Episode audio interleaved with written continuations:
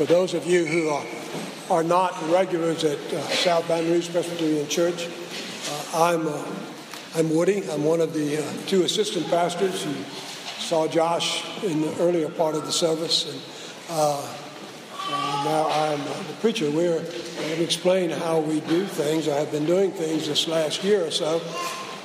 the three pastors have been taking sort of four week shots at the book of Acts. We are working our way through the book of Acts. We're up to the end of chapter 21 and into the beginning of chapter 23 uh, this morning as I finish up my four week stint uh, in Acts. And then next week, uh, our senior pastor Scott will take back uh, the helm and uh, uh, see us through part of the rest of the book of Acts.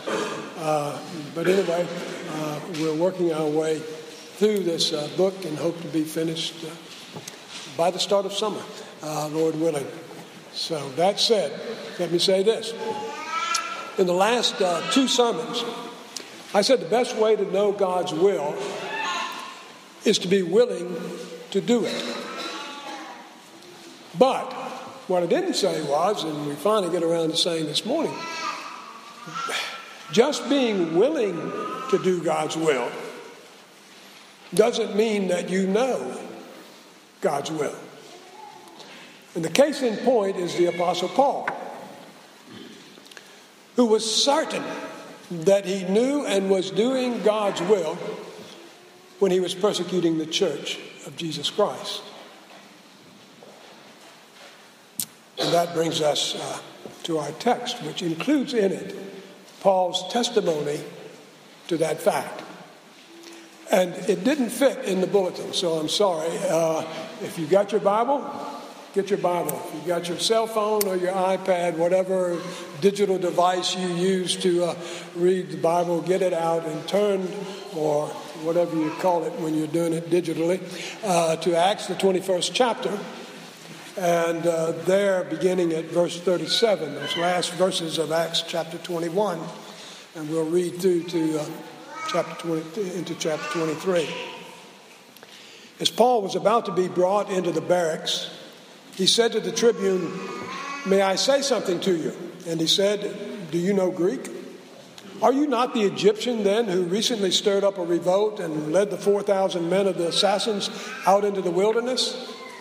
Paul replied, I am a Jew from Tarsus in Cilicia, a citizen of no obscure city I beg you, permit me to speak to the people. And when he had given him permission, Paul, standing on the steps, motioned with his hands to the people. And when there was a great hush, he addressed them in the Hebrew language, which was probably really Aramaic. That was what the, the Jews used in the first century as their common uh, speech. Saying, Brothers and fathers, hear the defense that I now make before you. And when they heard that he was addressing them in the Hebrew language, they became even more quiet.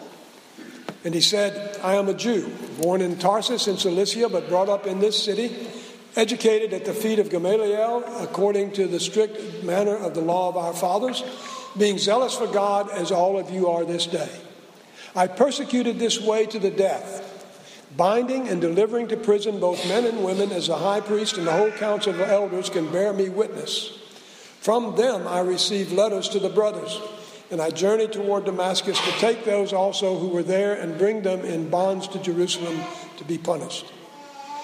As I was on my way and drew near to Damascus, about noon a great light from heaven suddenly shone around me. And I fell to the ground and heard a voice saying to me, Saul, Saul, why are you persecuting me? And I answered, Who are you, Lord? And he said to me, I am Jesus of Nazareth, whom you are persecuting. Now, those who were with me saw the light, but did not understand the voice of the one who was speaking to me. And I said, What shall I do, Lord? And the Lord said to me, Rise and go into Damascus, and there you will be told all that is appointed for you to do. Since I could not see because of the brightness of that light, I was led by the hand by those who were with me and came into Damascus. And one Ananias, a devout man according to the law, well spoken of by all the Jews who lived there, came to me and standing by me said to me, Brother Saul, receive your sight. And at that very hour I received my sight and saw him. And he said, The God of our fathers appointed you to know his will, to see the righteous one, and to hear a voice from his mouth. For you will be a witness for him to everyone of what you have seen and heard. And now, why do you wait? Rise and be baptized and wash away your sins, calling on his name. When I had returned to Jerusalem and was praying in the temple, I fell into a trance and saw him saying to me, Make haste and get out of Jerusalem quickly, because they will not accept your testimony about me. And I said, Lord, they themselves know that in one synagogue after another I imprisoned and beat those who believed in you. And when the blood of Stephen, your witness, was being shed, I myself was standing by and approving and watching over the garments of those who killed him. And he said to me, Go, for I will send you far away to the Gentiles. Up to this word, they listened to it. Then they raised their voices and said, Away with such a fellow from the earth, for he should not be allowed to live. And as they were shouting and throwing off their cloaks and flinging dust into the air, the tribune ordered him to be brought into the barracks, saying that he should be examined by flogging to find out why they were shouting against him like this. But when they had stretched him out for the whips, Paul said to the centurion who was standing by, Is it lawful for you to flog a man who is a Roman citizen and uncondemned? When the centurion heard this, he went to the tribune and said to him, What are you about to do? For this man is a Roman citizen. So the tribune came and said to him, Tell me, are you a Roman citizen? He said, Yes. The Tribune answered, I bought this citizenship for a large sum. Paul said, But I am a citizen by birth. So those who were about to examine him withdrew from him immediately, and the tribune also was afraid, for he realized that Paul was a Roman citizen and that he had bound him. But on the next day, desiring to know the real reason why he was being accused by the Jews, he unbound him and commanded the chief priest and all the council to meet. And he brought Paul down and set him before them. And looking intently at the council, Paul said, Brothers, I have lived my life before God in all good conscience up to this day. And the high priest Ananias commanded those who stood by him to strike him on the mouth. Then Paul said to him, God is going to strike you, you whitewashed wall. Are you sitting to judge me according to the law? And and you, yet, contrary to the law, you order me to be struck? Those who stood by said, Would you revile God's high priest? Paul said, I did not know, brothers, that he was the high priest. For it is written, You shall not speak evil of a ruler of your people. Now, when Paul perceived that one part were Sadducees and the other Pharisee, Pharisees, he cried out in the council, Brothers, I am a Pharisee, a son of Pharisees. It is with respect to the hope and the resurrection of the dead that I am on trial. And when he had said this, a dissension arose between the Pharisees and the Sadducees, and the assembly was divided. For the Sadducees say that there is no resurrection, nor angel, nor spirit, but the Pharisees acknowledged them all. Then a great clamor arose, and some of the scribes of the Pharisees' party stood up and contended sharply. We find nothing wrong in this man. What if a spirit or an angel spoke to him? And when the dissension became violent, the tribune, afraid that Paul would be torn to pieces by them, commanded the soldiers to go down and take him away from among them by force and bring him into the barracks. Let's pray. Oh God, the Holy Spirit who inspired these words and indeed uh, uh brought them to this paper and put into this book. We pray that you would write them now on our hearts, our minds, that you would give us understanding and give us application, that we might be not simply hearers of the word readers of the word, but by your grace that we might be doers of the word as well. We ask in Jesus' name. Amen. Well, Paul testified uh, before his Jewish audience and the Roman onlookers, starting with his Jewish birth and his Jewish education and his zeal for Judaism, which led him to persecute Christians, and ultimately onto the road to Damascus to bring back Christians to be killed. He told of, uh, though, of his meeting the Lord Jesus on that road to Damascus, being intercepted by Jesus in all of his glory that blinded Paul so that he had to be led into Damascus by the hand. He told of Ananias coming and restoring his sight and, and delivering God's call to him, which Jesus later reiterated, uh, Paul said, in Jerusalem, sending him to the Gentiles. And at that point, the crowd just broke into a frenzy. But the Romans rescued Paul, brought him into uh, uh, their barracks, and uh, uh saved him. The next day, uh, the Roman tribune, uh, pardon me, when they brought him into the barracks, they wanted to flog him, the Romans' way of getting, getting to the truth. And uh, they're about to flog him when they discover he's a Roman citizen, and so the flogging starts before it gets to begin. And then the next day, the Roman tribune ordered Paul to meet with the Jewish leaders, and where Paul brought up the resurrection. And when he brought up the resurrection, knowing full well that that was the division between the Sadducees, you'll pardon me, I've got to say it. The Sadducees who didn't believe in the resurrection. And that is why, remember what your Sunday school teacher said? And that is why they're sad, you see and the Pharisees who believed in the resurrection and a lot of other things, and who were actually closest, had been closest to Jesus in their theology during his incarnation. And he divided the house, and the house fell into a tumult. And if they could have got their hands on him, the half that uh, were upset with him would have taken his life. So they rescued him again and bring him into the barracks. And then we read in verse 11, which we haven't gotten to yet. But before we get there, stop on, on what we've read. And, and here's the whole application to everything I just read. This is the sermon on all that. It's summed up in, in Friends of My Friend and a, and a seminary classmate, uh, Derek Thomas who gets to that point in his exposition of Acts and he says, Oh, that you and I would be out and out for Christ. Because that's what you see in Paul, is it not? You see a man and hear a man who had come to know Jesus, to whom he gave his life over, and now even giving his defense He's proclaiming Jesus Christ to the world. Oh, that you and I would be out and out for Christ.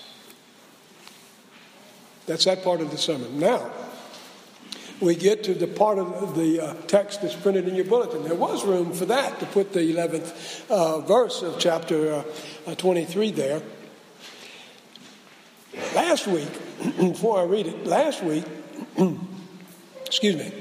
Perhaps some of you thought that I spoke somewhat discouragingly, uh, somewhat negatively as I was talking about our living for Jesus. And I hope to change that a little bit. I didn't mean it to be discouraging, I knew it was negative, but uh, hopefully you find this more uplifting. The 11th chapter of Acts, chapter 23. The following night, the Lord stood by him and said, Take courage, for as you have testified to the facts about me in Jerusalem, so you must testify also in Rome. And in that verse, Paul had Christ's presence, he had Christ's prescription, and he had Christ's promise. I never use alliteration, but I couldn't help it. And here's the thing that Paul's experience there again informs our living for Jesus, the way we walk with Jesus. But I hope in a more encouraging way from last week where we had to put it all in the negative. Because, like Paul, you too have the presence of Jesus Christ. Every Christian does. Go back to Paul. Imagine his emotional state there in the barracks. I mean, in, in the space of a couple of days, he, he's almost been killed three times. And he's in sort of protective custody at the moment, and he doesn't know what's coming. All he was trying to do was be faithful to Jesus.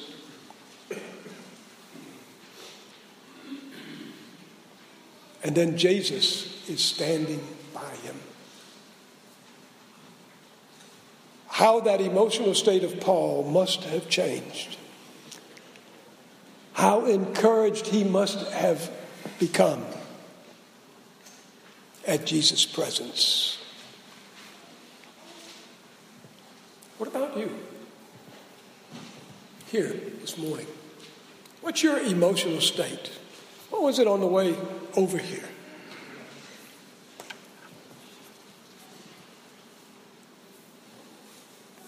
You have Jesus' presence. Not in the same sense as Paul. You have it by the Holy Spirit who indwells you and indwells you 24 hours every day. And in him, the Lord Jesus Christ is present with you.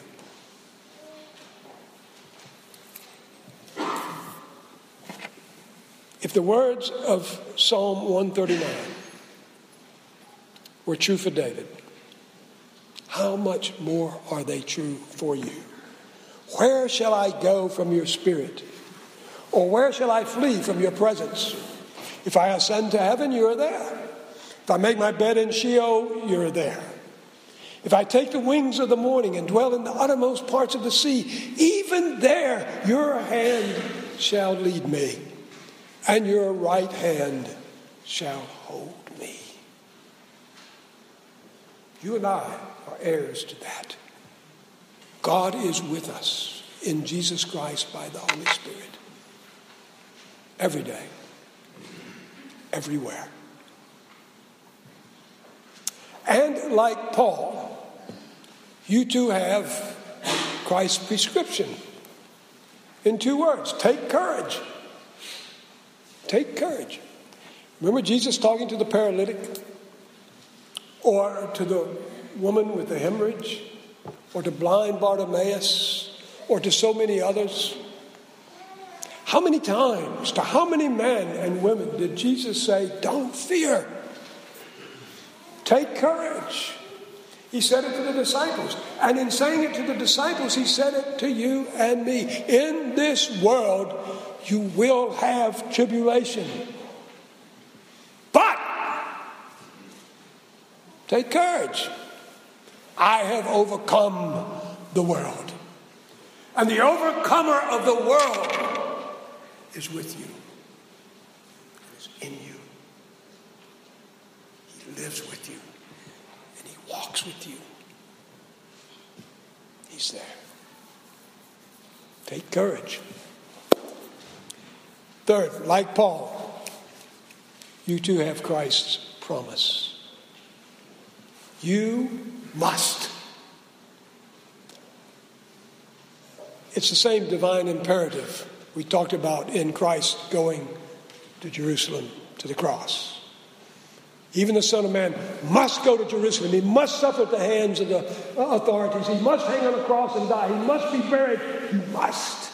He must be raised from the dead. It's God's will. He must. So Paul had to come to Jerusalem. I must go to Jerusalem. It's God's will.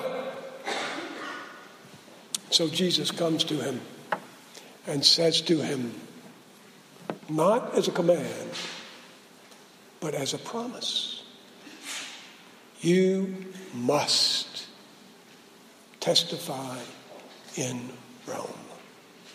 There is no way, Paul, on this green earth that you cannot get to Rome to testify to me. You must go because it's my will, it's the Father's will. You will get to Rome and there testify of me. Note, Jesus promised that Paul would get to Rome. Note, he didn't say how, nor did he say it would be pleasant or easy or without suffering, without setbacks, without being the odd man out, those things we talked about last week. He didn't say it would be fun, he just said it would be. Somebody's written, God has not guaranteed an easy voyage, but He has promised a safe harbor. And because He's with you, you'll accomplish what He has for you to do. And you can take that to the bank. Kent Hughes told the story of a guy named Ray Edman. Ray Edman was a missionary in Ecuador in the year 1926. He was in his mid 20s. He sick with something, I can't remember now what it was, malaria or whatever it was. And They carried him to the big city and to the hospital. And his wife got there, and some mission got there. And the doctor said, Well, he's in the process of death. His feet are cold. He'll die shortly. And so one of the missionaries left and went out and bought a coffin. And his wife didn't have a black dress. So she went back and she dyed her wedding dress black. And they set the date and the time for the funeral. It would be July 4th, 1926, 3 o'clock in the afternoon. In 1967, the fourth president of Wheaton College, the premier, I guess, evangelical college in, in America, was addressing the student body when he collapsed and died. His name was Dr. V. Raymond Edman. He used to be known as Ray Edman, that missionary that was supposed to die in Ecuador 41 years earlier. Hughes says God's servants are immortal until their work is done. There's never been a Christian, a servant of Christ, who's died prematurely. That includes Jim Elliot, who we've talked about before, who died in Ecuador at the age of 27. 29 years later, I guess, after Edman was there. Let me, I mean, that's just true.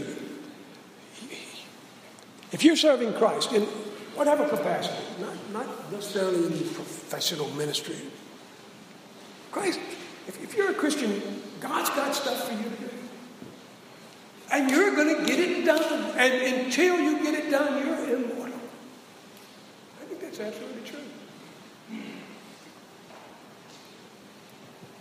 Personal testimony, short version of it. On May 1st, 2000, I was a dead man. Uh, I don't mean I died, but you know, two doctors were working on me in the emergency room. One of them was a close friend a brother in Christ, one of my elders.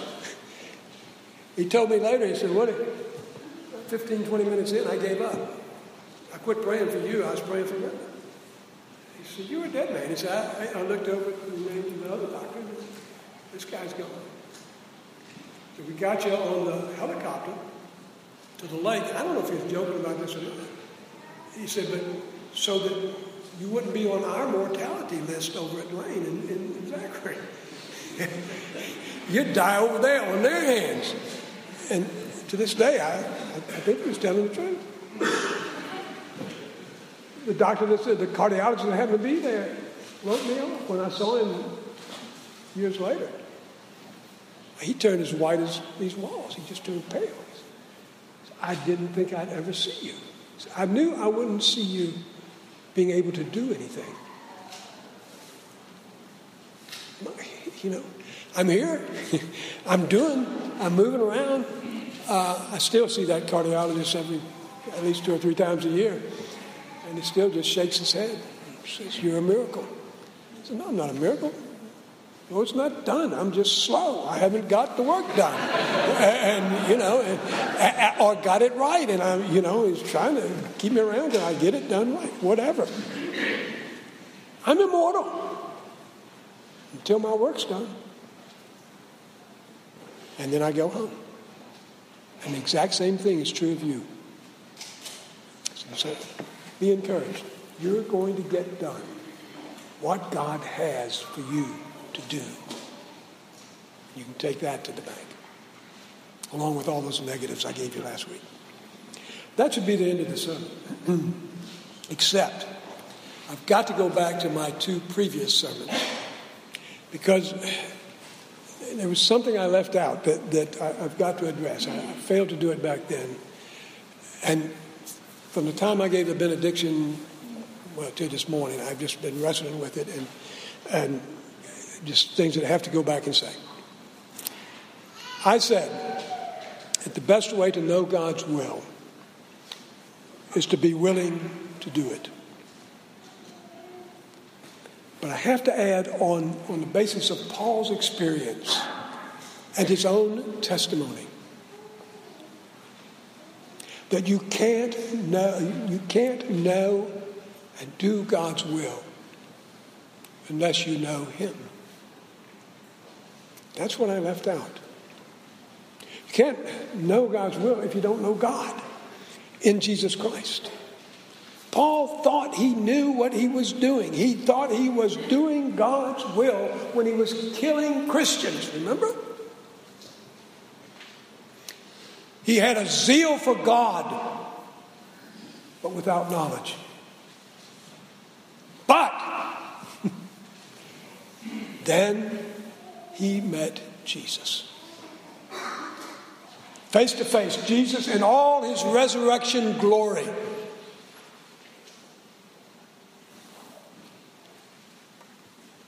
Everything changed. Saul became the Apostle Paul.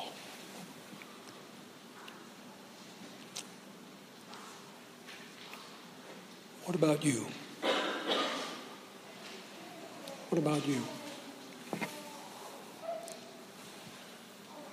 Have you met Jesus in that same sort of dramatic, life changing encounter?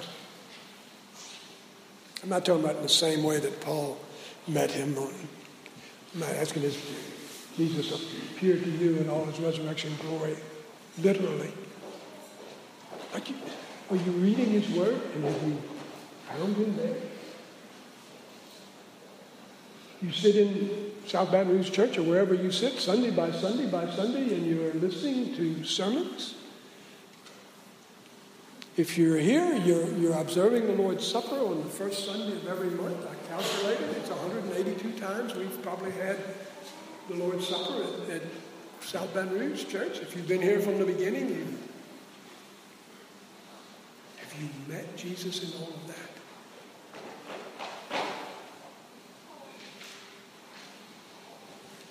Let me tell you God's will. It's not what I think God's will is.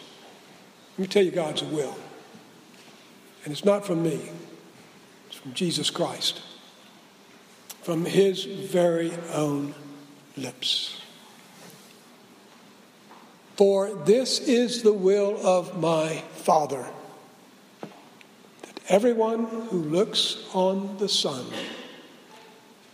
and believes in him shall have eternal life, and I will raise him up on the last day.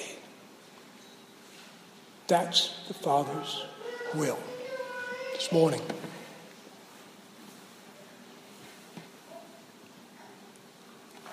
Have you looked on Jesus and believed in him? If so, I can tell you with the utmost authority that you have eternal life. And the Lord Jesus Christ on the last day will raise you from the dead and bring you.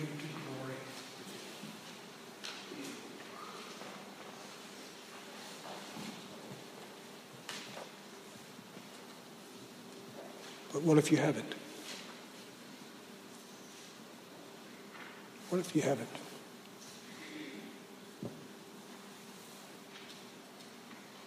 Will you?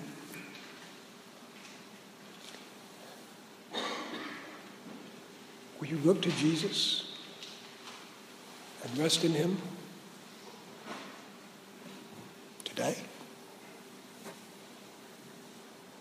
Oh, that you and I would be out and out for Christ. And usually, right here, I say, let's pray. Except I'm not going to pray aloud. I'm going to pray silently, and I'm going to ask you to bow your heads and close your eyes or whatever you want to do. But you pray silently too. I imagine you may have something to say to the Lord.